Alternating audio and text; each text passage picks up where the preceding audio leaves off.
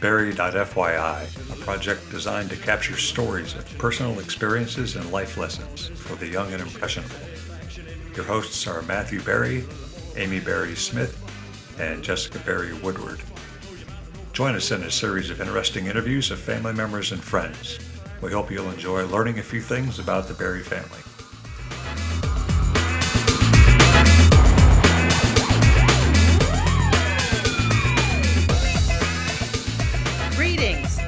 Is Jessica Barry Woodward, and I'm here with Bob Barry in Moon Township.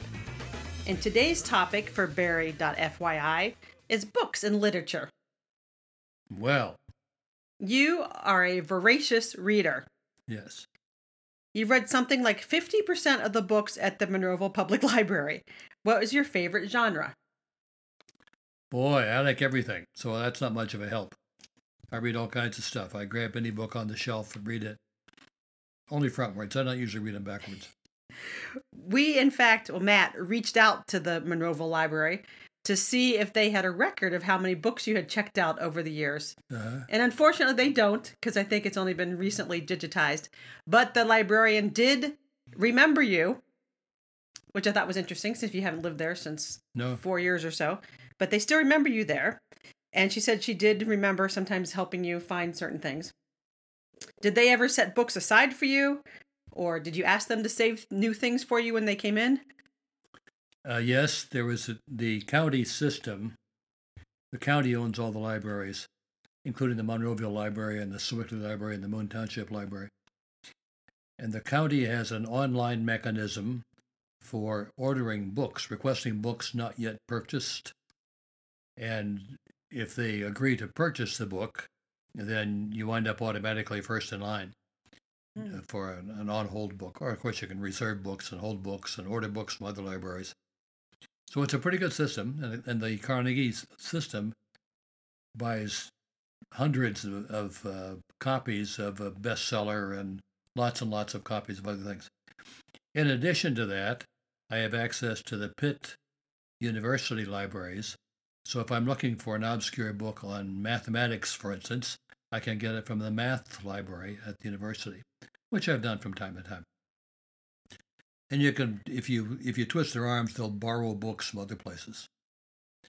I do recall when I was working for Penn State, I was looking for a copy of um, uh, old what's his name who came here from France in 1835 to uh, to study how American systems work. What was his name? Anyway, it turns out that the Penn State had a first edition. Wow. So I said, I want that. And they said, no. that was the end of that. Oh, did you not have status for it or something? Or No, I could have one of the other copies. I just oh, couldn't have have the, the first edition copy? Oh, Yes. well, that sounds like some light reading.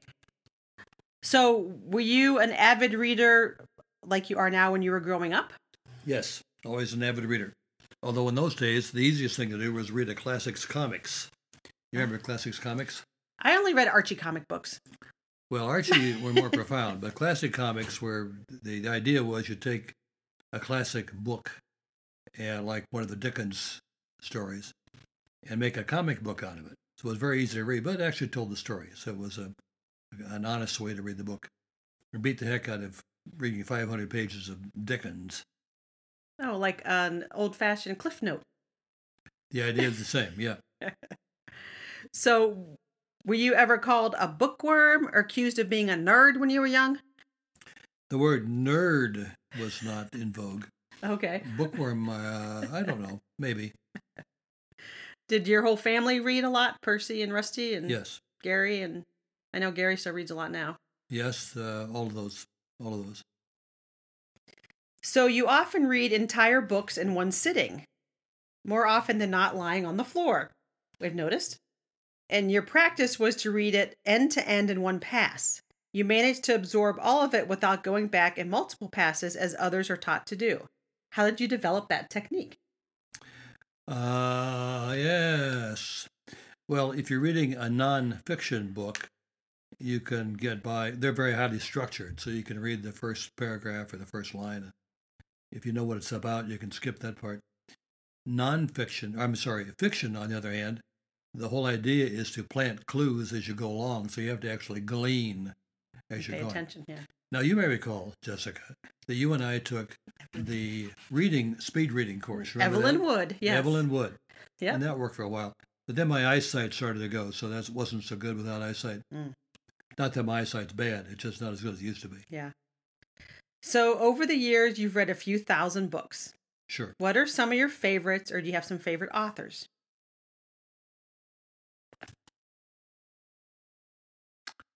Favorite authors, sure. Uh, Kipling, Omar Khayyam, uh, Service, you know, the uh, Ballad of Blasphemous Bill and the Cremation of Sam McGee. And Okay, those- sorry, not not familiar with those. Oh, they're really great.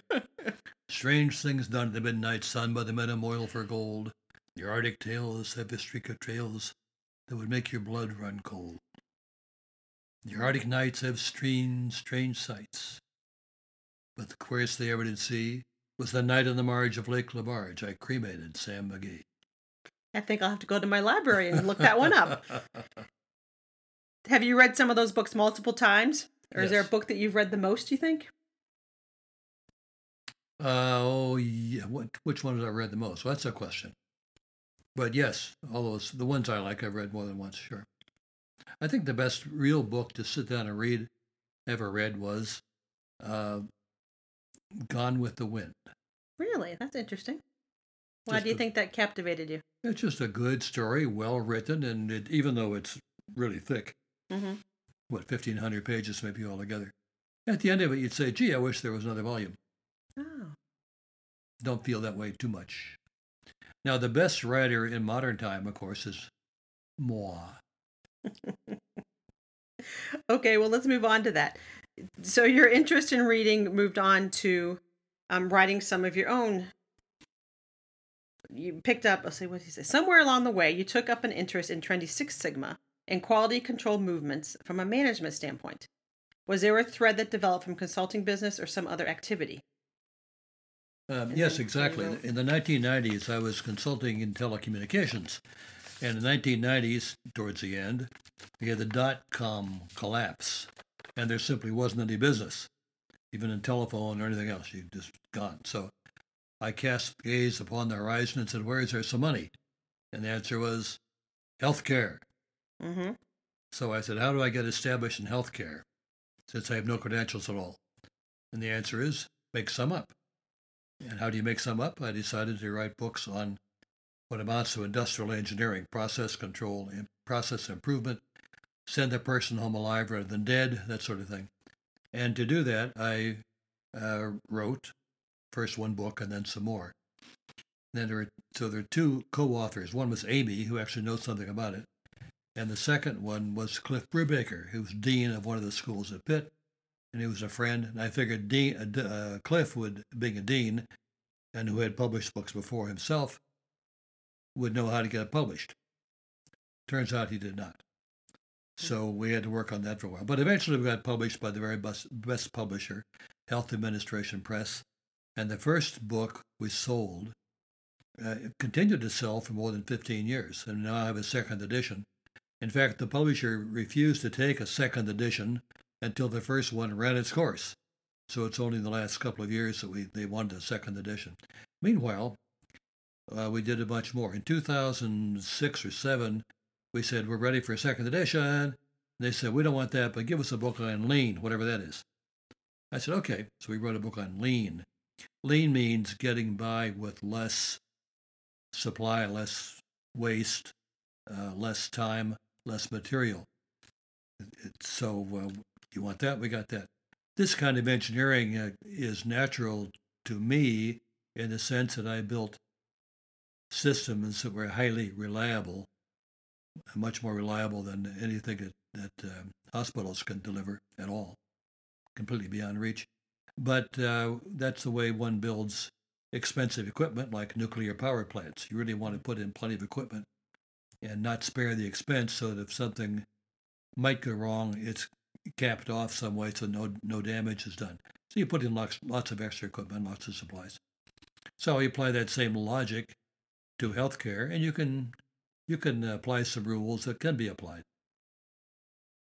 So then I said, gee, if you really want, I know about management books. If you write a management book, somebody reads the first chapter and that's about it. So if you really want to have an impact, you have to have a book people want to read. What's that? Well, it's not a management book, but it might be a murder mystery. Yep. And the people of, of interest, the target audience who actually have some impact, are nurses who are supervisors, and they don't have any time. So it really became important to write an interesting murder mystery that still teaches a few things. And that became the NAN series, the NAN, the Six Sigma Mystery. So that was uh, picked up by the American Society for Quality of all things, and they published the first two books. And I'm now doing the third book uh, as a straight Kindle book.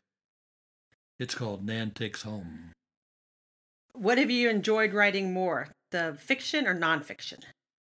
Um, nonfiction is easier because uh, I'm sorry, I said that backwards. Fiction's much easier because you can make time go forwards or backwards. You can make things happen and have them not happen. You can erase, you can back up, you can change the story, you can twist and turn. You don't really have to account for all of the factors. You can just make a story, and that's more fun. On the other It's hand, sometimes more fun to read. well, one hopes so. One, one hope. The uh, we offered Nan first to the same publisher, Health Administration Press, and the acquisitions editor, who reads books all day long. I mean, people send in manuscripts. Name is Marcy. Marcy said that she was reading my books when she rode the L. This she's in Chicago. She'd ride the L back and forth to work, reading my books. This is a woman who wrote books all day long. So she offered it up to the board as with a high recommendation, and the board said, "No, we don't want to do fiction." So Marcy called me up in tears and said that the book, they wouldn't uh, publish the book, but they would buy the first 50 copies of, from any publisher we could find. Well, our co-publisher on the original books, the business books, was the Quality Press in Milwaukee, the American Society for Quality. So I called them up and they took it. They don't mind publishing nonfiction, so they've been the publisher there. And that book has gotten international copy, international edits, editions, um, and it's sold for years and years and years and years. So It's very highly touted. It's only books, one of the books that's ever been reviewed, not just as a straight book reviewer thing, but for character development, plot, dynamic, and all of those things that other books didn't get reviewed for. There's not a whole lot of plot in a management book. Don't forget the jokes, Yeah, right. the corny references. Okay. So, curiously, you never kept many books at home. I know you had your classic collection in our living room for years. Um, but the question is like a good engineer, did you just memorize where to find it if you needed to retrieve something? Yes, but when we sold up the house in Monroeville, there were over a thousand books in it. Really? Yeah. we had books in six languages. Where'd you have them hidden? No, they were stacked up in the closets and over there and up in the attic. The the decorative books, the ones that were boxed, Yes. the collector's editions were in, on bookshelves in the in the rooms, but Yeah. uh, the other ones were just elsewhere. Okay, so I guess we'll strike that question then. Mm. No, it's a very good question. But your point was right. I, I didn't usually buy a book that I could uh, get from the library. After all, who would? Yeah.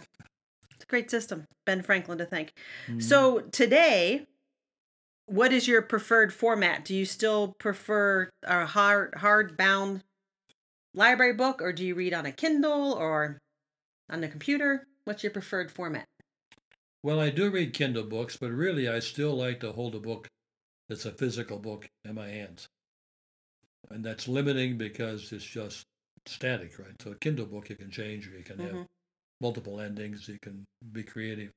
But still, I'm old fashioned enough that I think a book is something you have in your hand. What do you think the future of libraries is? Uh, I think there'll be a market for physical books for a long time to come. But even today, you, libraries all have uh, mechanisms for, uh, like the county libraries have their own way of getting electronic books you can Yes. rent. How many periodicals do you think you read, or newspapers do you read on a monthly basis? I read um, I eyeball three or four a day, but usually I for news I use the uh, uh, Twitter and Drudge Report and that sort of thing rather than Instapundit, Mm-hmm. rather than uh, reading the articles. But they all link to articles, so they do your scanning for you.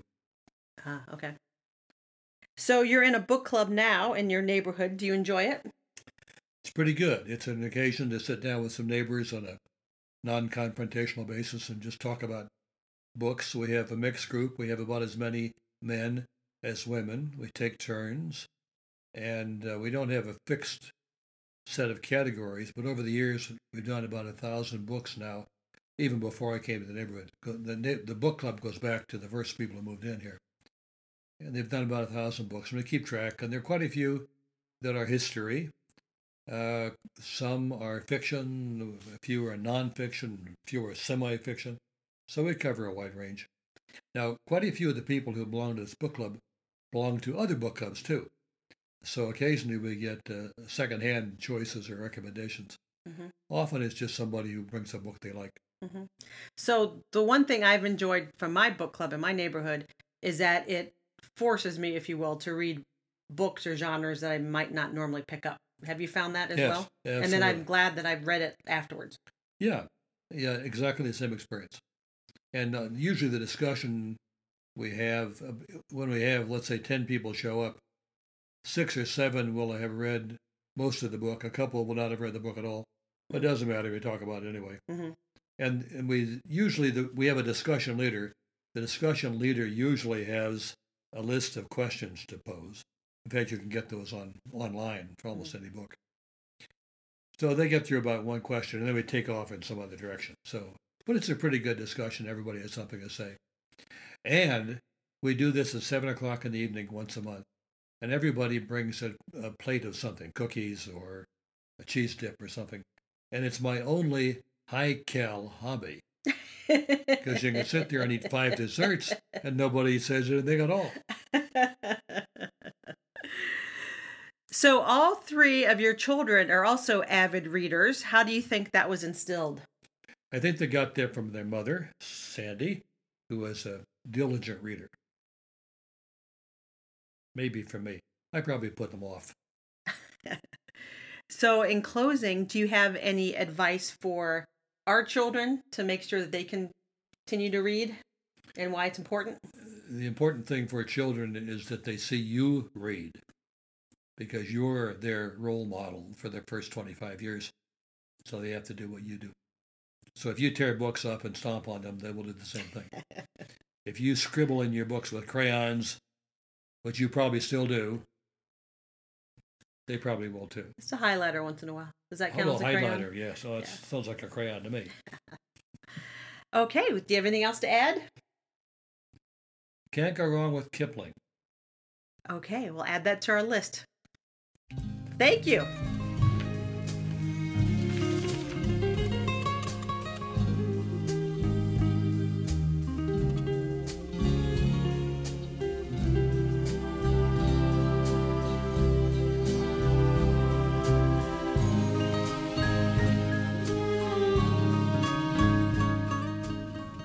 Thanks for listening to this episode of Barry.FYI. If you'd like to share your stories, please give us a call. We'd love to have your life lessons and your participation.